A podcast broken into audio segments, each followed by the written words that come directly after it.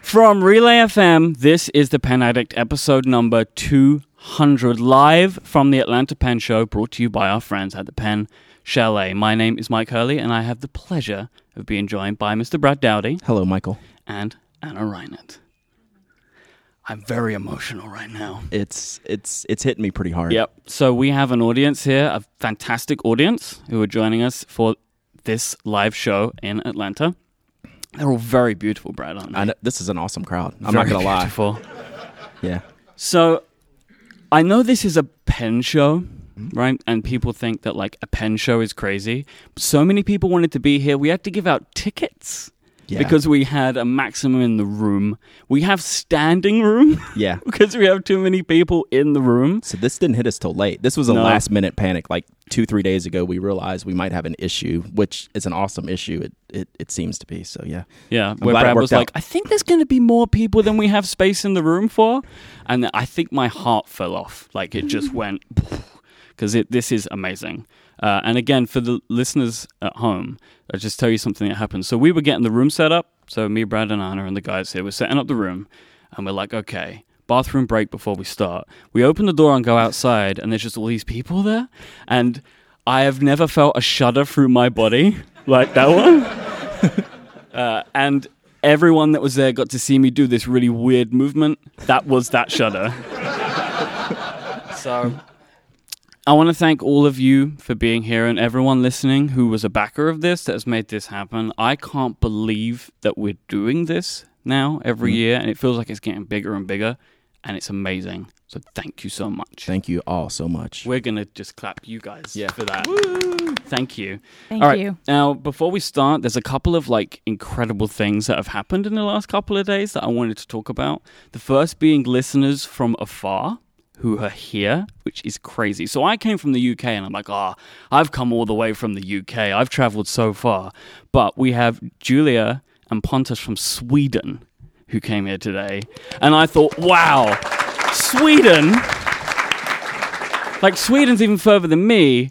And then I bumped into a guy, and we're going to talk a, li- a little bit later about what he showed me. His name is Ed. He came from Australia. Like, Yeah. Where's Ed? so like that is just amazing. Yeah. So when I found out about uh, Pontus and Julia in the airport, cried a little bit. Uh, there's bit. gonna be a lot of tears in this Yep. episode. We're just starting, and I'm I'm I'm feeling it. Two hundred. yeah. 200 episodes. I was wearing my episode 100 t-shirt uh, over the weekend. It's a long time ago, man. Yeah. Um, also, we had something amazing happen today. Mm-hmm. So we're at the we're at the Nock booth. So all weekend, me and Brad and I know you've been helping out as well, and Jeff, we've been at the Nock booth selling your amazing cases. We're going to Mm-hmm. talk about that later on. And a family comes up, so like a, a dad and like three kids, hmm and he comes and says hi. Like we've had loads of amazing people come up and say hi, and we're giving out the notebooks and these amazing temporary tattoos that we had made as a little surprise. And so we're giving all of those out, and we're seeing like this family come up to us, and they're like they say hi and stuff, and then there's like these kids, and they come up and shake our hands, and they have these like faces of like complete excitement. This is Phineas and DW. They're like 10 or 11 years old, massive fans of the Pen Addict. Like, they were telling us about all the pens and inks they had. They were buying Nock cases. It was amazing. Yeah. Uh, D DW burned through two bottles of Liberty's Elysium so far. He let us know. yeah. I mean, these these kids are hardcore, and it's awesome to see that. That like that's like the best thing that could happen. It's They so were like cool. so excited. So I wanted to give them a shout out because I hope they'll listen to this in the car. Mm-hmm. So I said to me, "You coming to the show later?" They said, "No, we're going to Legoland." So like, these kids are having the best day. and there's two more shout outs we want to give people that can't be here today. So one is Joe Lebo and the Lebo family. They're not here because they've just had their first kid. So Nico, a baby pen addict baby pen addict. and also Glenn HK. So for people who are watching the video, they can see this stuff here, or the people that are here. But basically, we have a bunch of things from Hong Kong for us to eat Mm-hmm. Yeah. to make our voices sound better. Yeah.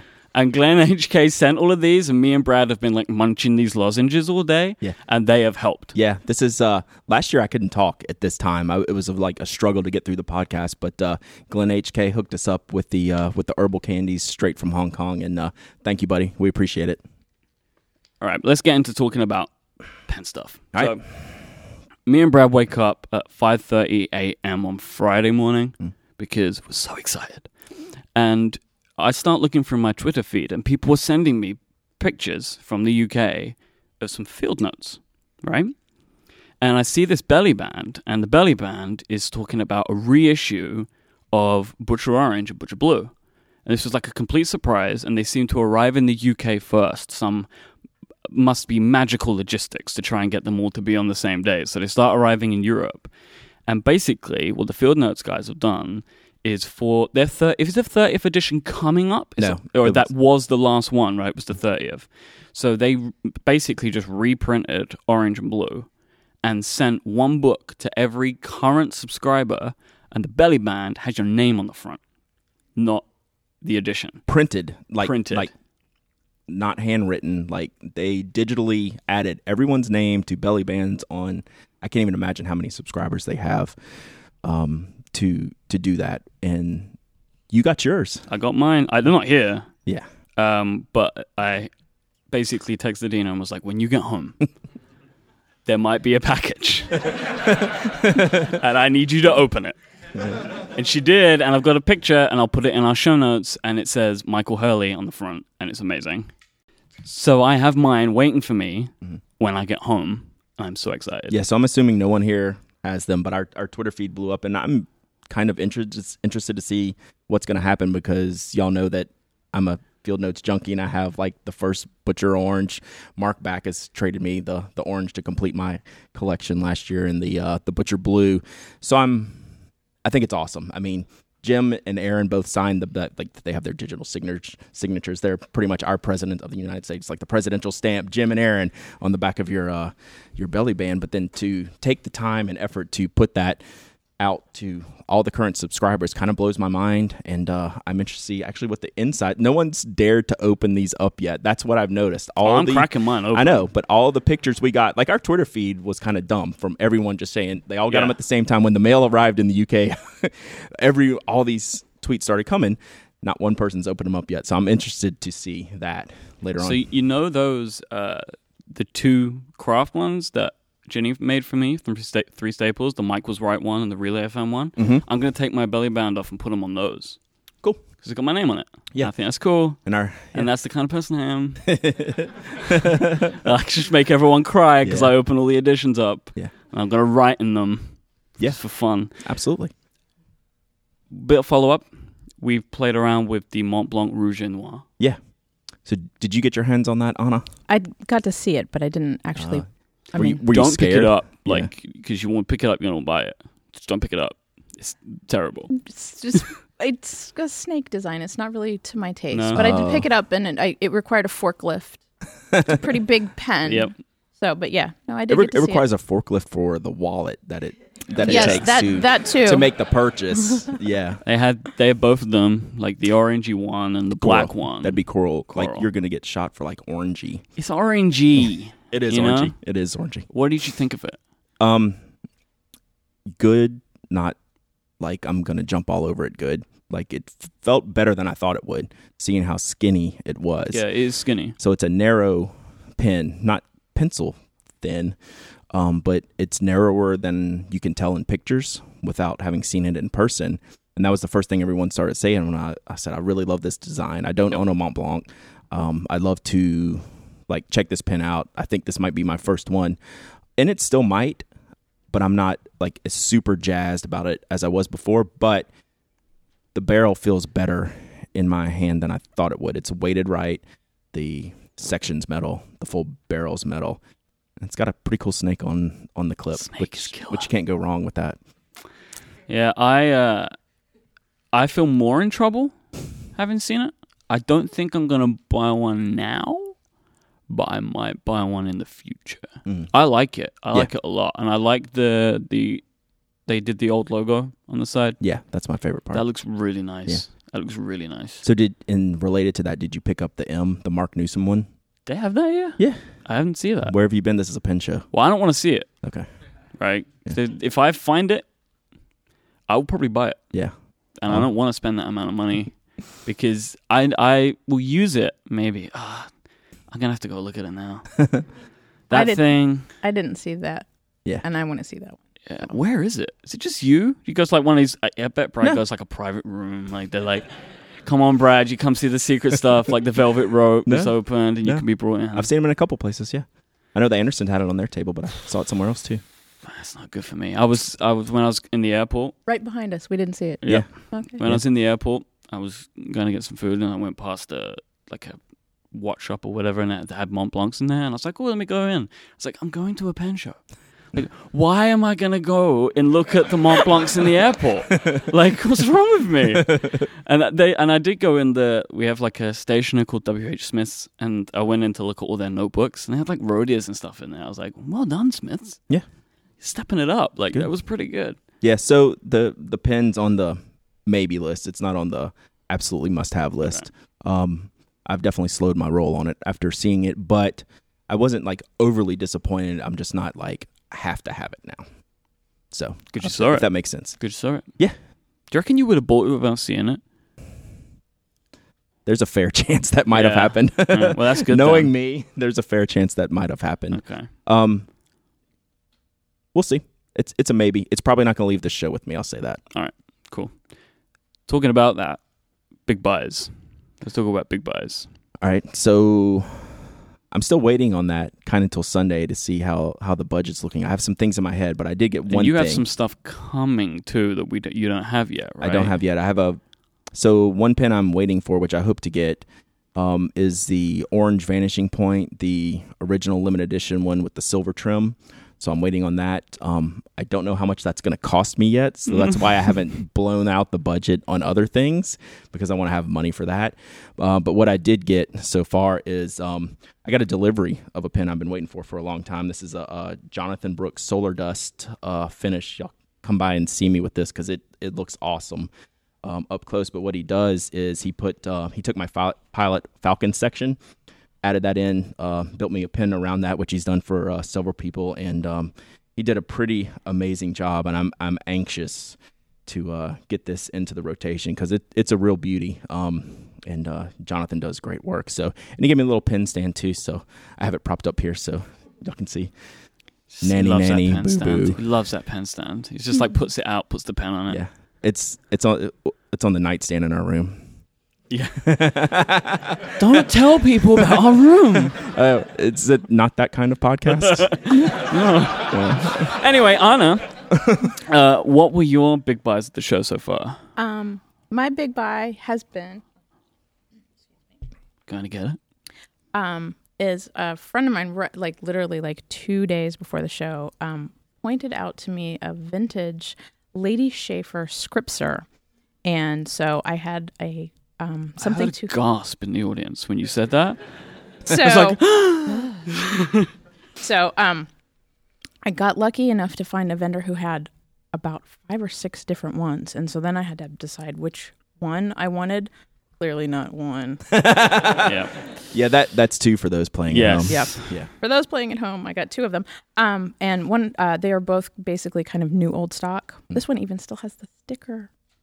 It's like really like new old stock. New old stock has become one of my favorite terms over the last couple of days. So, um, and uh, this one of them has an integrated, super integrated nib. So people who are here get to kind of see it. Um, and they kind of have these like almost like a little flip out nib, Mhm. which is kind of cool. Um, they're supposed to be uh, easier to write kind of at a lot of different angles um, and uh, very kind of integrated texture. And then the other one's kind of just a funky little nib. But I was very excited to be able to find these. So, That's awesome. Where did And- you get those? um, one of the vintage vendors in the big room. Okay. Yeah, so the way that the pen show's set up is is kind of interesting. That this time is three rooms. There were two rooms. I wonder why there's three rooms now. I What could have wonder happened? That meant they had to open another room. Nobody knows. I don't know anything about The that. room the room that like that Nock's in has got um, more of kind of like the newer vendors, maybe. Like uh, there's us, there's Anderson Pens, uh, Frank- modern modern Franklin-Christoph, yeah. for the most part. yeah, and then there is uh, the the third room this year has a lot of uh, I guess independent pen makers. I think. So I'm gonna call the third room the cool room Yeah, that's where all the cool kids are at. And I haven't made it over there. That that room is tight, man. Karas Kustoms, Mark Backus, Sean, Sean, Newton's Newton. in there. But the king of that room is not in this room, and that's Michael Soul. So y'all should bow down to him when you walk in that room. He's right in the front. So that room is awesome. That's best room, best room in the show. They win the the prize this year. And then there's a huge room at the back, and that's where a lot of the vintage vendors are. That room terrifies me when I go in there. it's just like there's a lot of expensive things in here, and people that maybe don't want to talk to me. I don't know. Yeah. It's very, I get very intimidated going in there. But that's, but Anna, you're more at home there, clearly. I have not been intimidated by any of the. I get scared really easily. Yeah. They've everybody. all of the vintage vendors have been really, really nice and um, super helpful. I've only there was only one vendor who was a little like, I don't have time for you, um, and so I didn't buy anything from him. I'm like, if you're gonna snub me, no time. Yeah. And then we even have a hallway full of vendors too. Yeah. Yeah. Which Yeah. I mean, this is a pack, pretty packed show. It's, it is.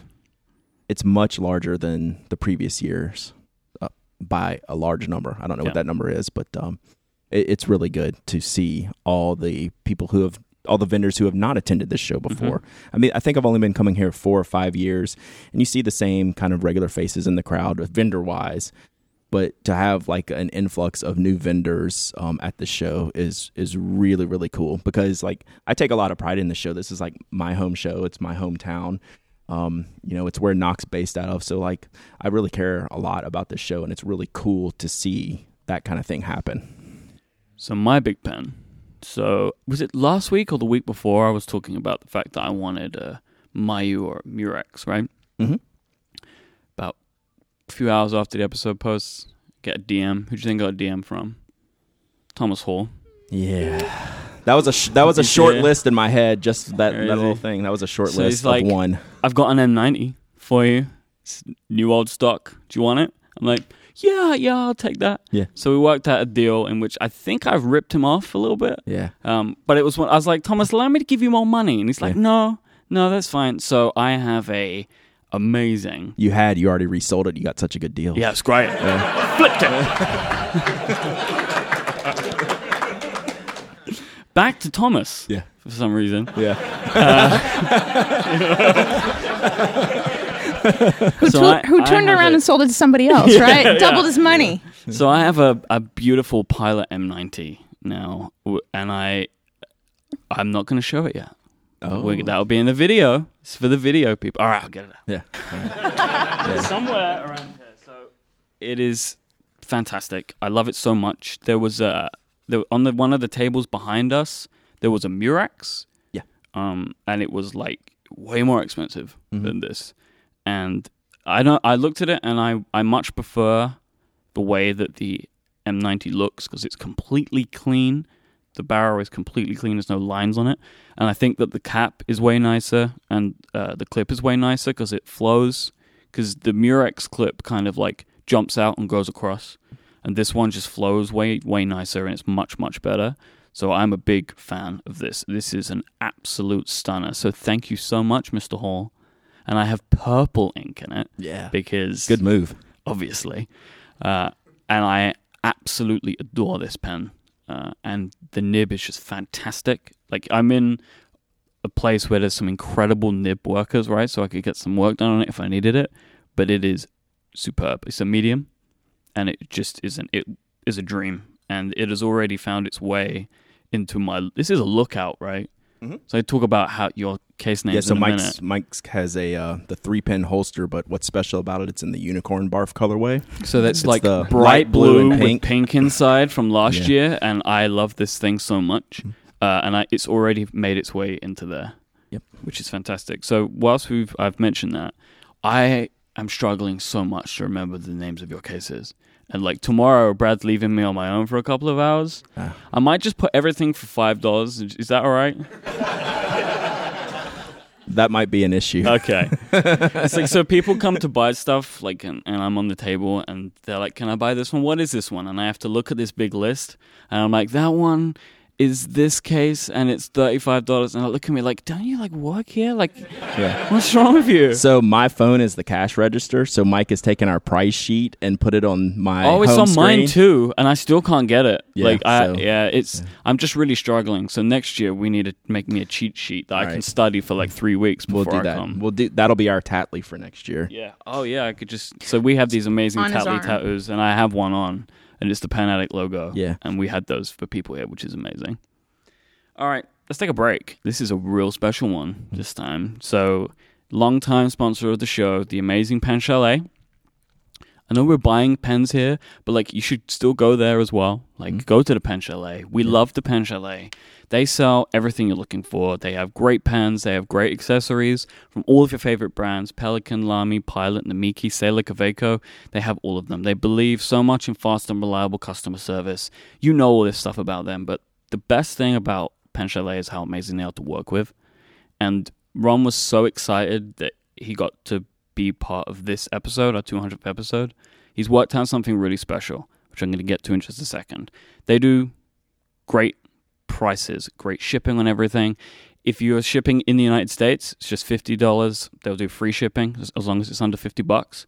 They have great rates for shipping overseas. They have great prices everywhere, and you kind of benefit when you're getting the exchange rate, so that can be great. They do 100% satisfaction guarantee. That's what they believe in.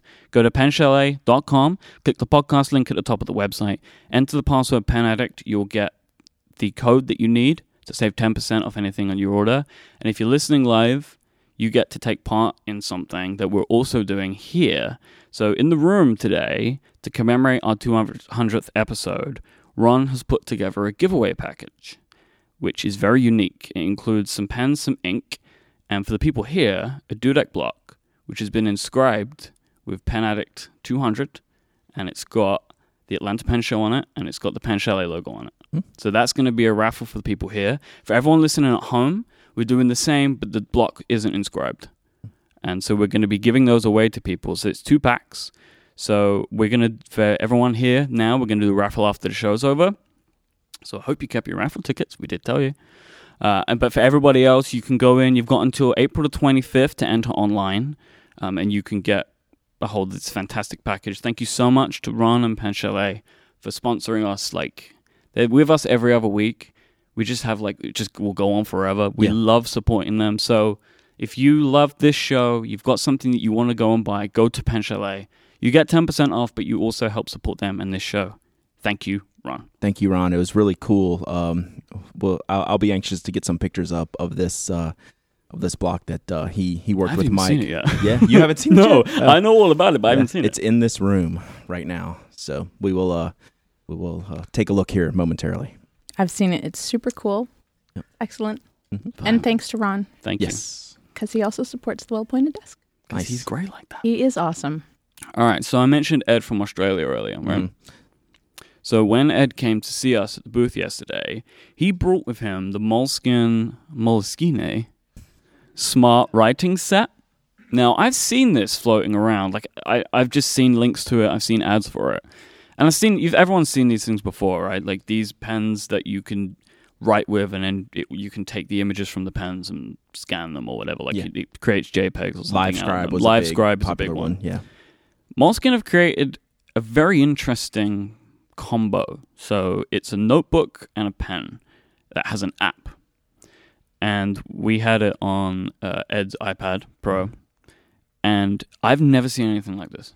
Like, blew me away. So the pen, the pen's okay. It's a bit chunky, right? As these things always are. It has a kind of a camera behind the nib. And it takes standard D1s, right? right. Because the first thing Brad does when he gets it is like rips the refill out of it.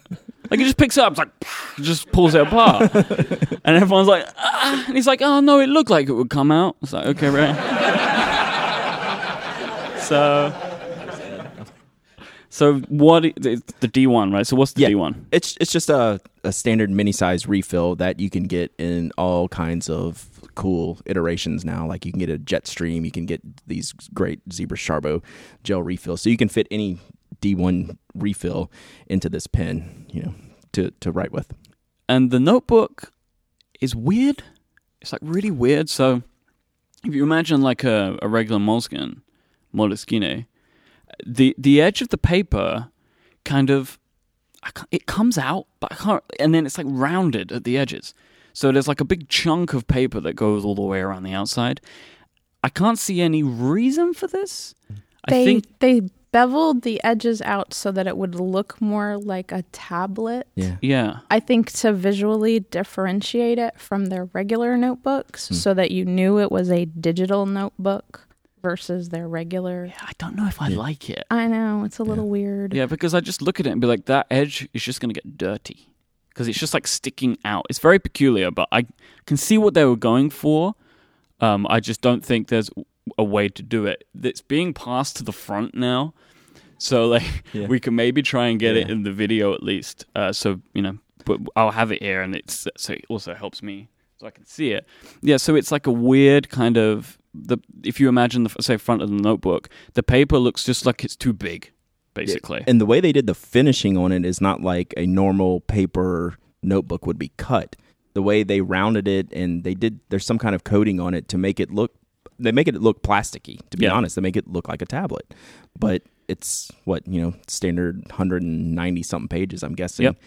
Um of of just regular sheets. So this is a really when it came out, I I've never been into the Livescribe, live scribe stuff. I've never been into that kind of capturing. Um, but when we when Ed broke it out, we're both like, okay, this is cool, and then we started using it, and it legitimately works well. I mean, like, Yeah. it matches your handwriting so quickly. And you you can't help but watch the screen because it's going so fast. You're trying to race it. It's like it does it live. Yeah, So you have the app open and you're writing with a thing, and it it basically is we have a millisecond or two delay. Mhm. You're seeing it in the app, right? And inside of the app, you can change the thickness and the color of the ink as well, which is really interesting. So you're still drawing on the page in the standard color because you know it's not a scribble pen. Um,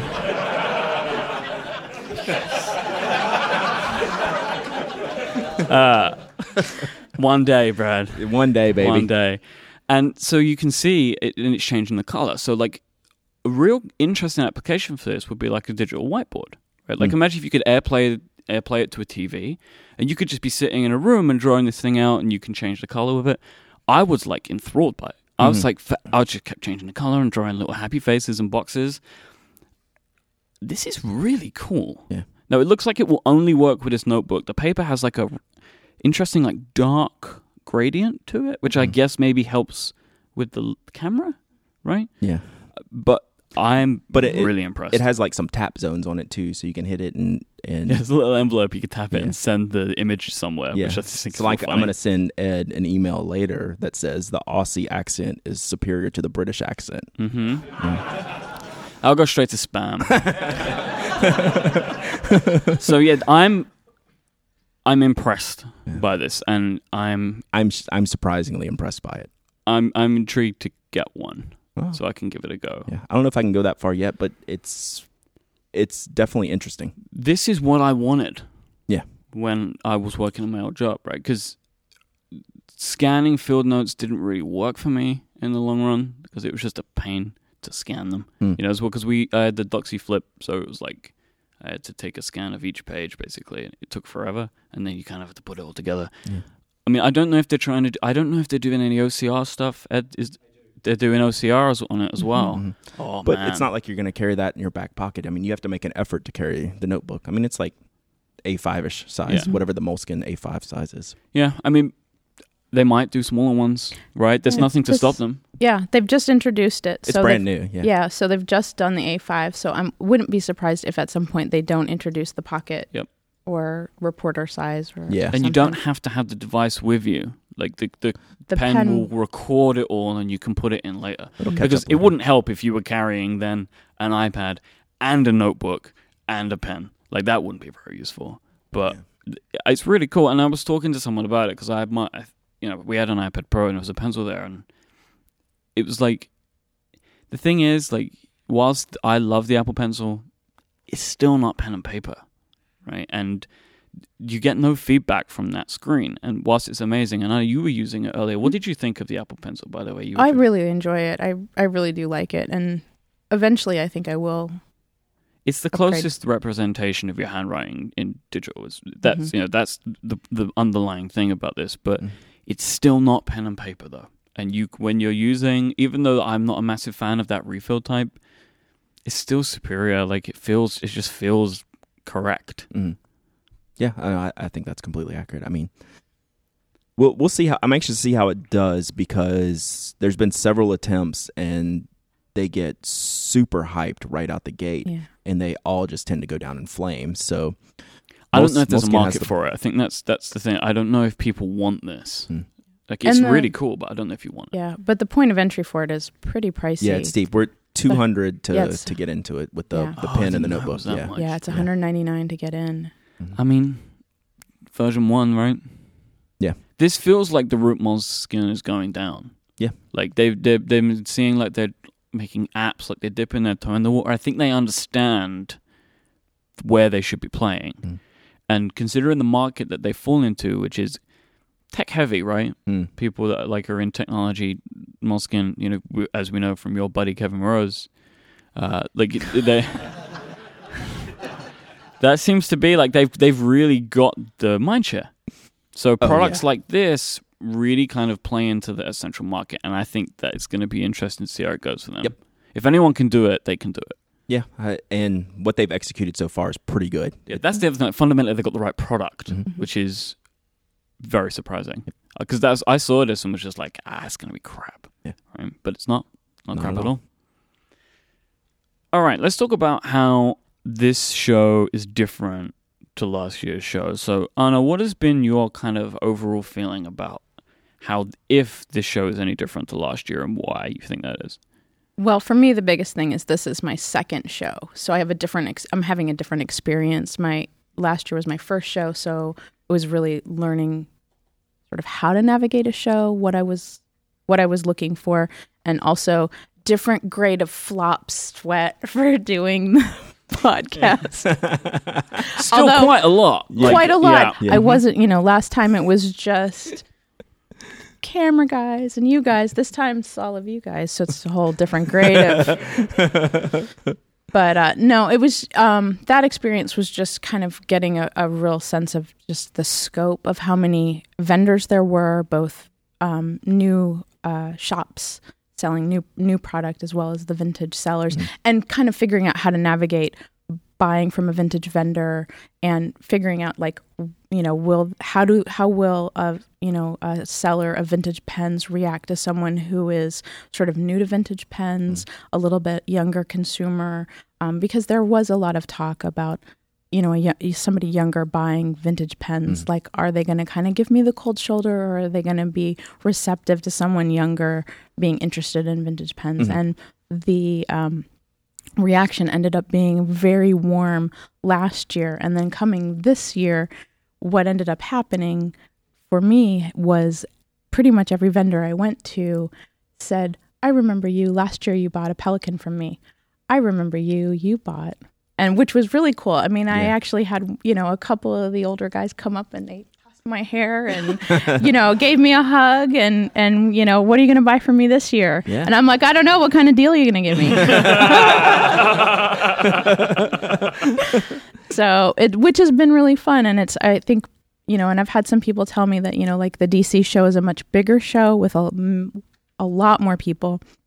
Atlanta show is a bit smaller so vendors do have an opportunity to remember the people that purchased last year. So you do have an opportunity to have that experience with a lot of the sellers both you know shops and um, you know resellers.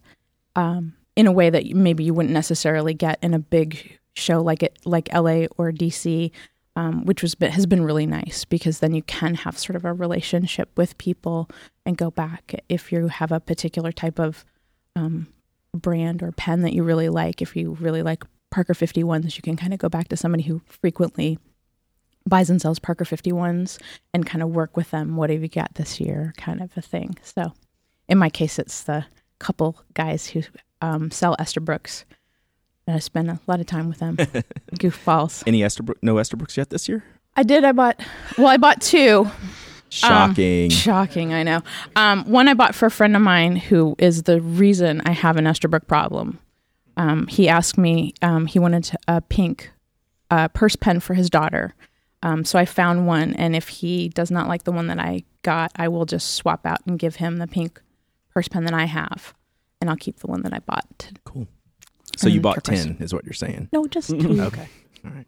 All right, Brad. Obviously, part of why you're here is to sell stuff. Yeah. So, from a Nock Co perspective, how was 2016 different to 2015? It's been really good both years. Like just the volume is bigger. We prepared more. Last year we were definitely had some deer in the headlight stuff going on. hmm Um, Like we when were- we got and we realized we didn't have any way to set up the table. Yeah. Like it was like, how do? Oh, we probably should have worked something out. Like we packed stuff in boxes, threw it in a truck. We arrived, threw our hands up, going, "I don't know what to do now." I guess we just put stuff on the table. Yeah, Do we put a- the boxes on the table? yeah. so it was our first our first show ever um, for Nock. It went. I mean, of course, it ended up going Mm, super last year. This year, it was from a business perspective, like obviously better, just because there's more people. We were better prepared inventory wise. We were able to set up and not be nervous wrecks in a shorter time frame because we've done it before. Just the, the same thing as anyone going to their first pin show. People here, I know a bunch of y'all have been. This is your first pin show. It's super stressful not going or to to know who who's the right person to talk to, who's the right person to buy from, and it's like this the same thing with us setting up is like. I don't know exactly what to do. I told Jimmy uh, Dolov, the show promoter, last year that you should put me next to the Andersons because when I panic and have questions, I know I, I know them already and I can get help quickly. Luckily, I, I didn't require any help and it, it, it came out fine. So this year um, is definitely calmer from a personal standpoint. I feel like you know the the ship ran very smoothly Yeah. this year. Not that it didn't last year, but we made our own lives easier this year, and uh, business Wow. is booming. Not overall, yeah, because we did Oh. this this year, yeah. which is So we did very this- different. We did this thing with all the eyeballs looking at us. Yeah. But uh, you talk about the blue label stuff. Yeah, so we try we like to mess around. I mean, we like to create things and try to do innovative things or try something new that hasn't been done. And um, Jeff's the pro at that. Like I get emails or text or Slack images. What about this? What about that? Just like all of his brain is constantly going on like design stuff. Um, and it's like all really good. like Jeff doesn't have a lot of misses, which is what Mhm. impresses me the most out of him. Um, so he just comes up with these ideas, and we're at a point as a company where we're we're hitting this growth spurt that we can't quite handle, Mhm. like with standard inventory. Yep.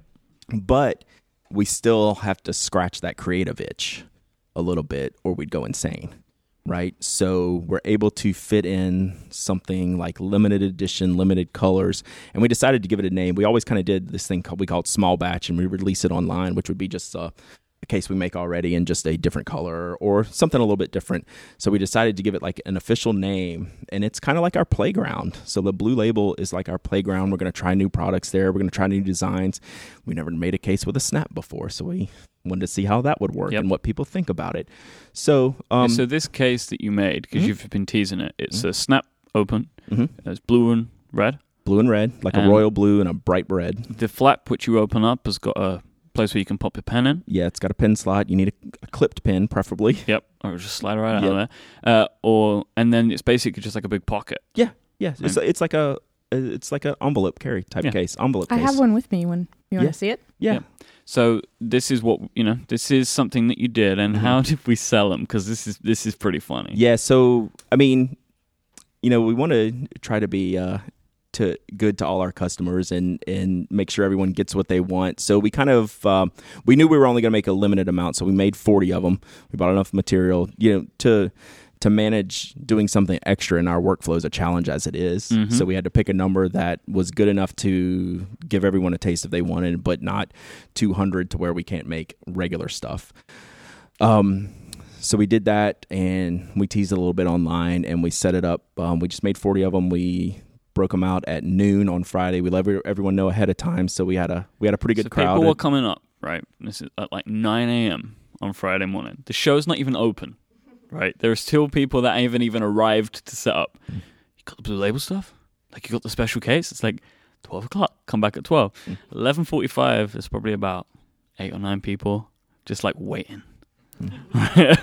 and they're just waiting, and then there's, and then so basically twelve o'clock rolls around and the thing starts turning. Mhm. Jeff had some policy that he set up, which I saw in action that he was very strict about. So it was one per person, and you had to be there. Like he had a couple of people send him text messages saying like, "Can you hold one for me?" Mhm. And I saw him say, "No, I cannot hold one for you." Yeah. I stole the first one and just rung it through the square reader.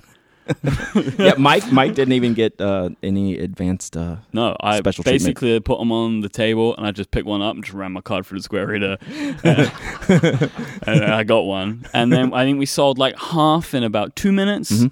And then the rest kind of staggered out over like an hour or so. yeah, yeah. Like I went away to get a drink because like it's died down. I was like, oh okay, we have these for a while. Went away to get a drink, came back and they're all gone. So I don't know, it's like a second wave of people. Uh, but you're pretty happy with that, right? yeah, super happy with it. And um, you know, we this is something like we we want to continue to do.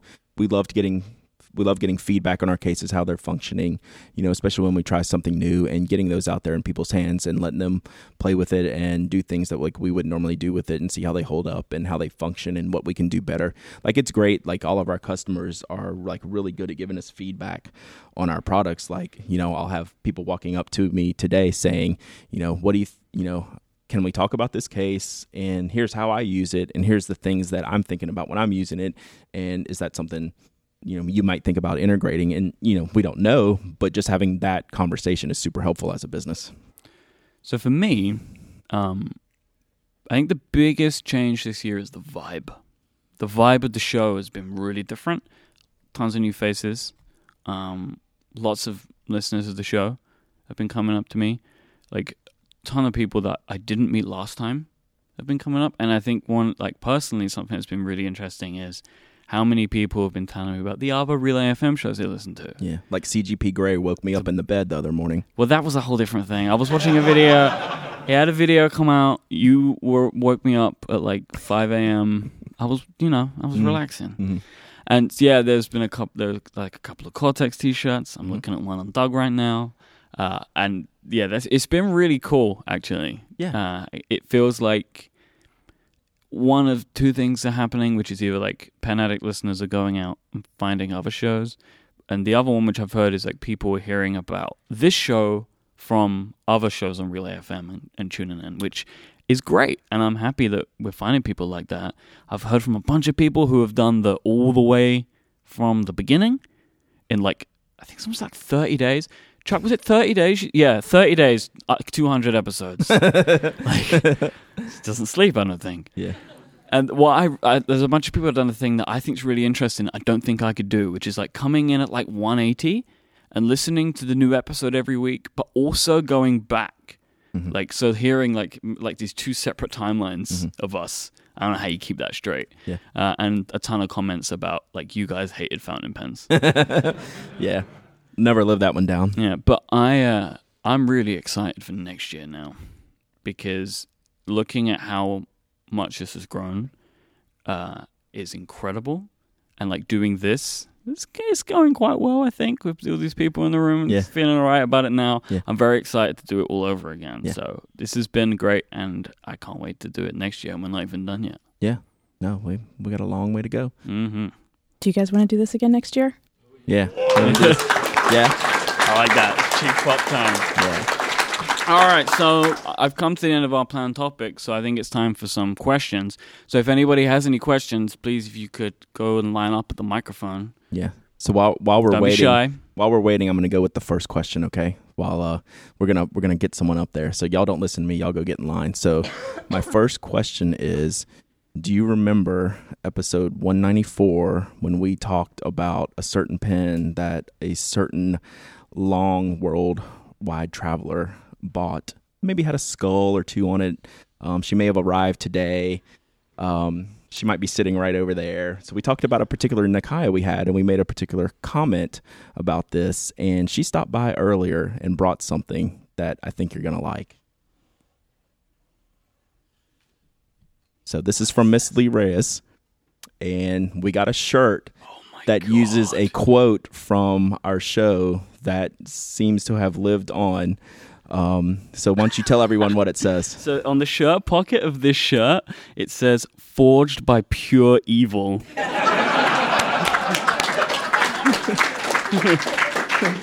and then it has our logo and says "The Pen Addict Podcast, episode 194." Thank you, Lay. That is amazing. Yeah. All right, someone, come on, come on, come to the microphone. Don't be shy. Yeah, don't Someone's got to have a question. Yeah. All right, Dan, you go. Come on. You give me a face. Ask me. Come and ask me a question. Who, who's your favorite Arizona pen manufacturer? I was just curious about that. Are there any? Yeah. I'm at, I got my phone. Let me look some up. We have there's a map on all things stationary. You can check out. Oh, okay. So if we need someone, but uh, I'm gonna go with Karas Kustoms because they're re- yeah. legitimately awesome. Karas So- has a really interesting thing this year, which is a, a teal ink, right? uh, yeah. And Dan was telling us at breakfast that this one's slightly different to the rest because they all had to be painted, Mm-hmm. right? Right. So tell me about that. Talk into the microphone. Tell me about it. So, yeah, the we wanted something different for for Atlanta. So, we originally wanted to do an anodized teal, and everyone knows all the problems we have with anodized. So, we came up with a solution where, well, they came up with a solution where I have to airbrush every single one, and then we put them in an oven, and then we bake them. Yeah. And you know, the cookies come out, and then they're teal pens. So, Yeah. So y'all y'all have heard me tell the story about the the Kaweco Fire Blue Lilliput, where the theory is that um, Michael Gutberlet, the the CEO president of Kaweco, um, takes the blowtorch to these pins himself. That's all I can see. Dan in the uh, Karas Kustoms office painting these things himself. You, there's a video of it. yeah. It's it's on the I think the Karas Pen Co, and I someone got mad at me because I didn't have a dust mask on. I kept telling Paul, I was like, "Don't show my face." Yeah. And you have a beard, so you're covered. I Yeah, think. yeah. It's it's Yeah. filtration. I think that overrides OSHA Right. regulations. I, I didn't get a flu shot because I just grew, grew the beard. So Is there any left? You still selling any? we sold all of the the inks, but I think we have some EDKs, and then we did some like faux patina on brass EDKs. Mm. I've seen that. So uh, we're we're gonna do some some other ones. I think it's gonna be fun. So um, it's something that if I don't want to do any office work, I can go out and like make the shop guys mad because there's this huge dust cloud and fumes like going towards their areas.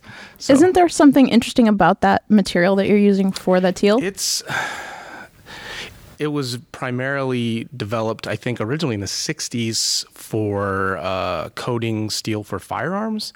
So you can do they, like they did like black and camouflage and stuff, and so it's like a ceramic based coating, I guess. You bake it for a couple hours at 350 degrees, and uh, it hardens it. So I don't know. It's it's kind of cool. Like I, I worked in the automotive paint industry for a long time, and so I mess with all kinds of paints. But this is the first time it's something that was oven cured like that. So So I'm gonna, I'm gonna brag on Karas Kustoms for a second because something cool happened today. Like I told Myke when we um, showed up Friday, we have these yellow Nock notebooks that uh, don't have our best paper in it. Admittedly, you know we That was you know, version one. Version one. We've improved on it then. So I said, any kids that come up to our table, hand them the pack of notebooks because we just want to promote that. We believe in that. We want the kids to be part of this. So give the pens to give the kids the, the crap Yeah. paper, right? Yeah, right. Hey, hey, uh, DJ, DW, and Phineas earmuffs, buddies. So, uh, so, um, so yeah, we've been passing that out. And earlier this afternoon, um, our friend Chris um, from uh, Alabama, he had his wife and his daughter, and they'd come and seen us, and they were they just had a few hours to spend at the show, and they came back, and I was walking somewhere, and they stopped me in the hallway, like you're not gonna believe what just happened, and uh, Dan or Paul, I don't know who it was, but they gave their daughter one of the uh, copper EDKs, and they were just freaking ecstatic. I was so excited. Should she be able to lift that? How Yeah. how strong is this kid? we she had to arm wrestle one of us first. I but I, was I, yeah. I thought there that was like super cool, Yeah. and that's what this show's about. And just, I, I just wanted to say that was really, really cool. yeah, I mean, we, Was it you, are our Dan, future. or was it Yeah. Paul? Paul's got the heart, right? Yeah, yeah. Sing for us, Dan. nobody needs that. Thank you. So, so come on. Someone's got to have another question Someone's for got a us. question. Sorry, Go. Anthony. Anthony's Oh, he's, got a he's going in front of the microphone. This is in front of probably going to be trouble. Hi. So this is a question for Myke. Okay. Um, you've come a really long way Mm-hmm. to Atlanta for the Pen Show. This is your second show. Uh, so What did you do personally differently to prepare for this? And since it's almost almost two thirds of the way through now, what do you want to do next year differently uh, from this year? I think the biggest thing was like just trying to think through how we would have a show with an audience because it's a very different experience. Because if I do something stupid, there's people that are watching it happen. So that I can't hide from. One of the things that I learned from last year that I did differently this year was think about the fact that I was doing a show in two days and actually write some stuff down. Because last year it was like 10 minutes before we were recording, and Brad said, What are we talking about? And I said, I don't know. Uh, so I've been writing stuff down as I usually do, but usually I'm not surrounded by pens for a few days. So I've Mhm. been uh, taking some notes and prepping. Next time, I want to see if we can get a bigger audience. Nice. So Yeah, look at well, you. look, everyone's there. are People standing up right now. I would like people, everyone, to be sitting down, and then and then maybe some more standing. Yeah, yeah. So I'm I'm gonna brag on just your uh, your pin show shopping for a second. So we talked last year when you came. You know, what are your pin show 101? How you should handle yourself when you show up, and you blew that completely out the water within the five minutes of Mhm. the pin show opening. You ran around like ah, I got a new pin, ah, just running around. Very excited. Yeah. So he's like, Very he's like. Myke would like vanish, then we'd come back and go, look what I got, and then he'd vanish again and go, look what I got. You've been very like paced this I've year. bought two things. Yeah. So, Yeah. uh, well, one of them was pretty quick, but I'd arranged it beforehand. Yeah. So I think that gives me an out. Yeah. I, I did buy a Retro 51 within like 15 minutes of being there. Though. That's true. That that's a given, I guess. yeah, there was one that I liked to look over the Anderson table, and I was like, oh, I'll take that one. Yeah. But yeah, so great question, sir. Thank you very much. Oh, oh! Now look, there's like a line forming yes. now. Congratulations! Yay. Line up, just line up, so you get a space. Uh, my name's Matt. Um, so I've recently found your uh, podcast. I'm one of the guys who found the Apple podcast and then came to Pen Addict. And um, one thing interesting for me is I've used pens all my life, never really thought about them. They're just tools. Then I got a fountain pen after listening to you guys. Then I went back to the beginning of your, not all of them, probably like 10, the first 10 uh, something interesting for me is now I'm actually paying attention to the normal pens that I use. Like, you know, you Brad, you often refer to the jet streams and stuff, and it's it's it is interesting. It's sort of you know this little world that's opening up. Like, oh, I actually enjoy writing with this pen. So what I was thinking about for you guys, you you referenced at the beginning of the podcast, you guys either didn't use or didn't like fountain pens. So mm-hmm. how have how has your view of you started the pen addict mm-hmm. when you didn't even like fountain pens? So how does how has y'all's view of pens changed since 2012? It's mind boggling how little I still know about pens. And I think that's what's changed the most is I've learned so much and then only come to realize I know very little still. So having people around us that are more experienced and do these things and can answer questions that you can lean on these people in this community to help you out when you have the most absolutely simple basic question and learn so much from each individual person's different perspective than what I have. Like, you know, I have a particular set of things that I look for in a pen. Well, that doesn't necessarily make it a good pen for you or for anyone else in the room. So being able to leverage like the group knowledge of everyone has been like really important for me in like just growing myself and learning and then be able to talk to someone else who's like brand new. Hey, I just started this. Here's how I write. Here's what I'm looking for. And then like to just appreciate every little thing, you know, about stationery. You don't have to buy $300 pens to have a great experience. You know, you buy a $3 pen and write on any any piece of paper that you can find and and you're just set. So, you know, it, it's seeing kind of that community being so available and so approachable that changed kind of how I think about things and change how about how I think about doing things in the future too. So Anna? I I completely agree, and I think the the opportunity that that everything from a roller rollerball or a gel pen um, can create just as uh, great an experience for what you need to do if you're just taking notes at work or anything like that. To a fountain pen that's $100, $200, $500. dollars Um, and having all of those opportunities to have a great writing experience um, and having people here that can tell you. I was listening to somebody today talk about, um, uh, you know, this was the original ballpoint pen, you know, and you know, here's they're telling the story about how the that came to be, and you know, no, these didn't work great, but this is where it started. This was how they were trying to figure out how you could have something that you could put in your pocket and not worry about leaking. Okay, well, this one did leak, but they were working on it. You know?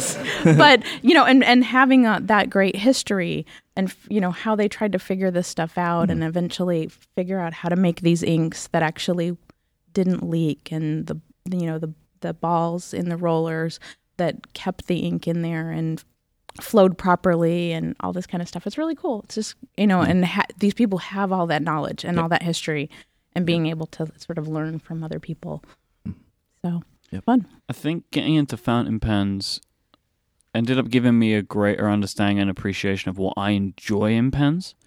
So like the the thing that I use the most these days is a rotary mechanical pencil. Like that is the thing that I use to write the most.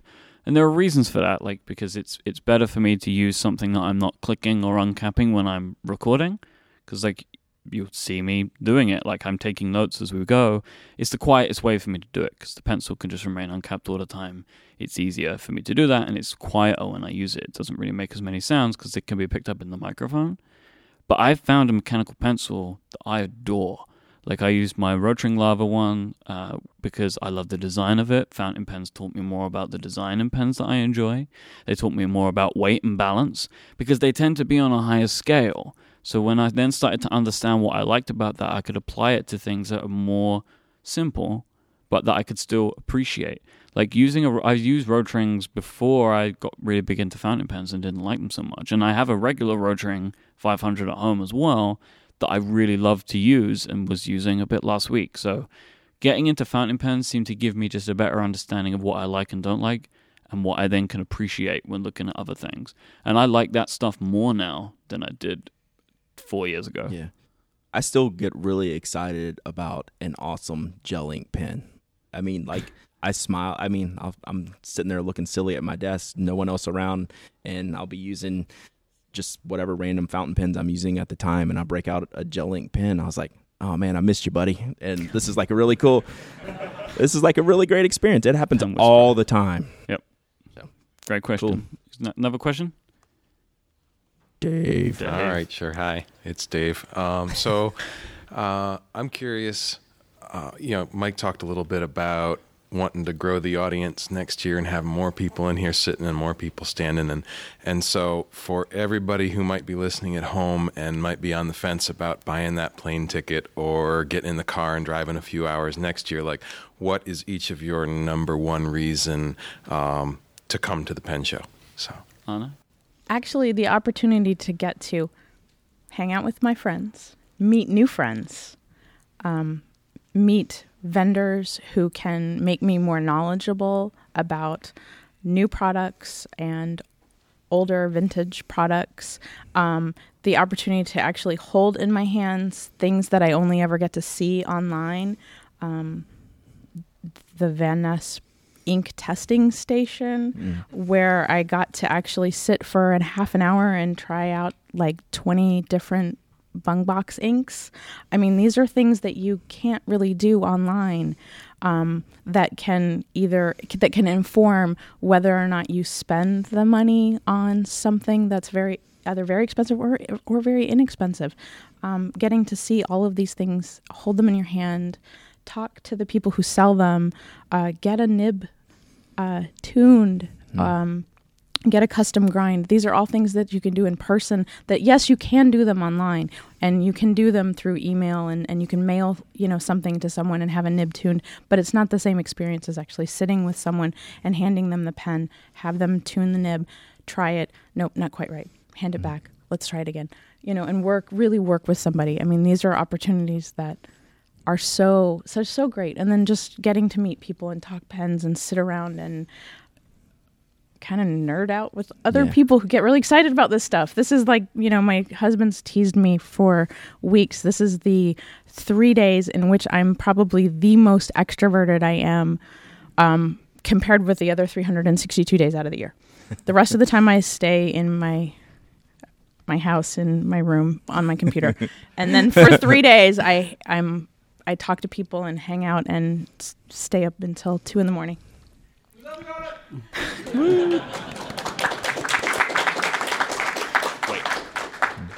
So, um, for someone who's never been to a pin show, you don't come for the pins or the purchases or the inks. You come for the smiles and hugs, and everyone knows me. I'm a hugger, and it's just like Anna was talking about getting to meet these people that you talk to online, even if you've never talked to them at, at all before. Just being able to see these people, hang out with everyone, you know, hang out at the bar afterwards, sharing stories and pens and paper, and being able to talk to everyone. I mean, it, it's it's really all about the people. I, I don't even care like much about the business stuff. Like you know, I'm actually here to work, but that I'm just I want to get through the day so I can go hang out with everyone when I'm done because everyone's rolling by me. They can come see by me. Look what I got, Brad. I'm like I haven't seen any tables yet. Thanks. but it's good that I can get to live through everybody um, and everyone going through the show. So that that's pretty cool. It, it's I mean, it's 100% about the people. I know a bunch of people traveled to this show. Um, I know it's a bunch of people's first show. And even if they just come for the people and for the hanging out, it's going to be so fulfilling and so rewarding. I, I, I can't recommend it highly to enough enough to anyone who's even remotely interested in what we're doing to just come and hang out. I mean, that's seriously all you got to do, and you'll have a wonderful time. And the next year, you will be dying to come back. I hope. Yeah, for me, obviously everything they said, but also the ability to try pens. Like one of the best things here is that every like, it's not even a question. Like you say, well, what what pen did you buy? Oh, this one, and they just give it to you. And then you just get a pad. You just start writing with it because everyone trusts each other. That they're not just going to go and just stab it in the desk. Uh, so it, that's one of my very favorite things is that sense of camaraderie with everyone. So I think we have three people waiting for questions. So we'll do these three, and then we're gonna cut it off because it's really hot in this room. Yeah, it's So escalated please. quickly. And here I was going to ask if I could have an extra question per layover on the way here. Um, 'cause you were talking about different. I feel like this. Somebody needs to check their tall privilege on this microphone. um, you're talking about different ways that people find the podcast and different ways that people come to it, and it got me thinking because I was sort of forced into it. I didn't get to choose which was my first episode. Uh-huh.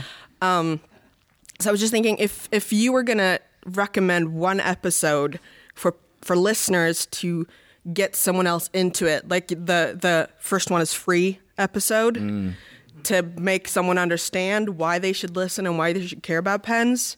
Which episode would you pick? Probably this one, right?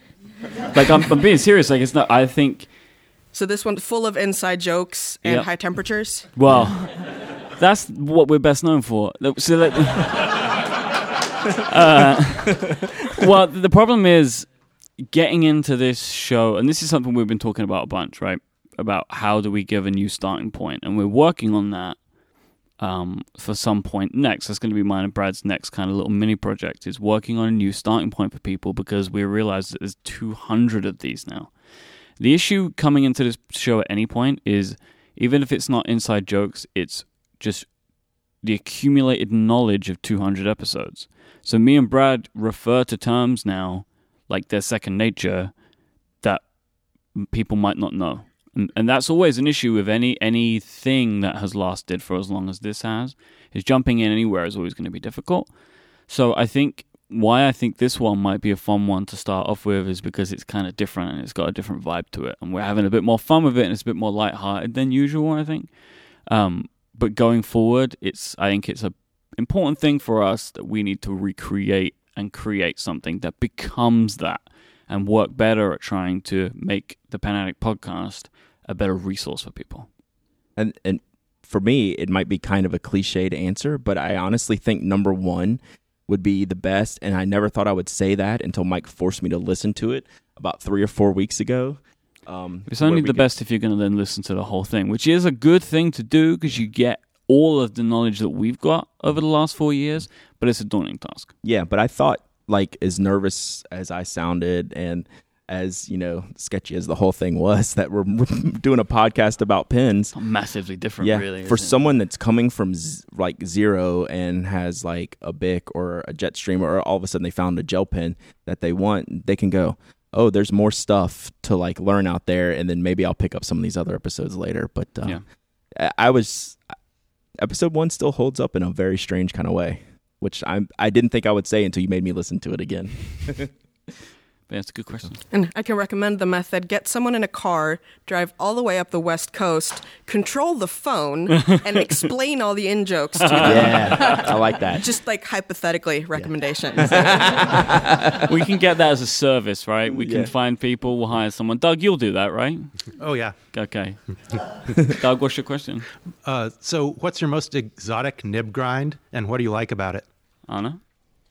Um, I actually don't have any exotic nib, nib grinds yet.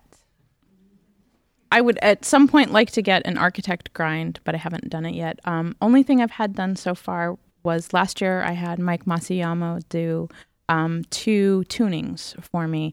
Um, just because I'm left-handed, I wanted to have um, some edges uh, t- just touched up a little bit. Just I had a an italic and I had him round the edges just a little bit, and a fine that I just had him buff out a little bit.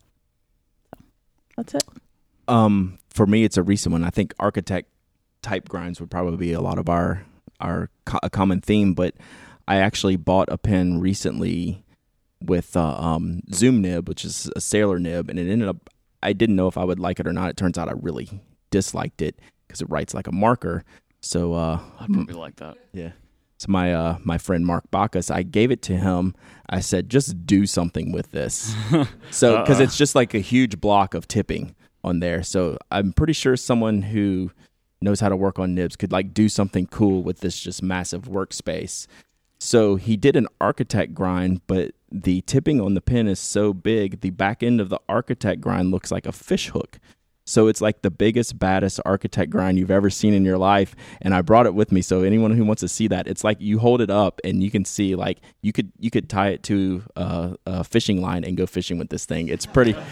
It's it's stupid in all the right ways. Brad showed me this, and whilst he wasn't looking, I turned a page of a notebook with it. Yeah, I just hooked it right in under there and, and turned it over. yeah. Uh, I don't have anything really. Uh, mine is just like a cursive italic, which is like everyone's like, ah. That's that's the most I have, because I'm still a little bit scared of of getting th- these things done. Because as well, like most of the pens that I would want to have something like that done to, I already really like. so I've only ever had these grinds done on pens that I don't like. Right, like so, like I know they need to be changed in some way, so I have the work done. Um, I should probably just buy something and have it for that purpose, but I haven't done that yet. Thank you, Doug. Thanks, Doug. Father Carl, you have the last question. The most important question. Yep. What pencils did you bring to the show? I'm using one right now. uh, I'm using my Rotring Lava, I think it's a 600, I don't know what they call they call that model a little something different, but Yeah. yeah. but I love this thing and I'm using it right now. and I'm I this this is like if not most it's in the my I think top two or three writing utensils. I love Mhm. this thing to death because it's real heavy and it looks so good. Uh, and it does a great job. I also brought the Mickey Mouse Kuru Toga as well. You didn't think I had this many, right? And I also No. bought a Koh-i-Noor magic pencil. Ooh, how is that? It's magic.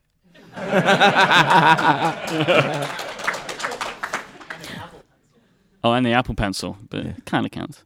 Um, well, I brought two boxes of Koh-i-Noor magic pencils, and I have a few left. So come see me if you want a Koh-i-Noor magic pencil. Uh, thank you, CW Pencil Enterprises. Yes. who I ordered them from them, and they included a handwritten, handwritten pencil note on my invoice saying, "What are you up to?" um, to which I put an Instagram picture up saying, uh, because I thought the pen show needed some pencils. Um, so I brought those, but I also um, included in my regular kit um, some of my watercolor pencils, and I have a whole bunch, so I got a problem. So um, living up to Brad Dowdy hates pencils, as I've recently heard on my good friends, the Erasable podcast, who we have so much fun with. I brought zero pencils to this show because I didn't want to besmirch the good nature of the fountain pen show. So, but I, I will say I am leaving with one pencil because I got the magic from Anna as well. So. That brings us to the end of the episode. Brad Dowdy, where can people find you online? I'm giving you the honor this week. You can find me online at penaddict.com. You can find me on Twitter at Dowdyism and on Instagram at penaddict. Anna? Uh, you can find me at wellappointeddesk.com. You can find me on Instagram at wellappt desk. Desk. Oh, jeez. That was why I asked Brad because I couldn't say honest. Like I can barely say it when I'm looking at it on the screen. Same on same on. Twitter. Please don't make me do that again. Uh, I'm at imyke, I am YK. If you want to find our show notes for this week, head over to relay.fm slash penaddict slash 200 for the episode 200. Thanks again to Pen Chalet. But most of all, thank you all for joining us. We'll be back next week. Like in a few days. Yeah, like three days. Thank you for listening, everyone.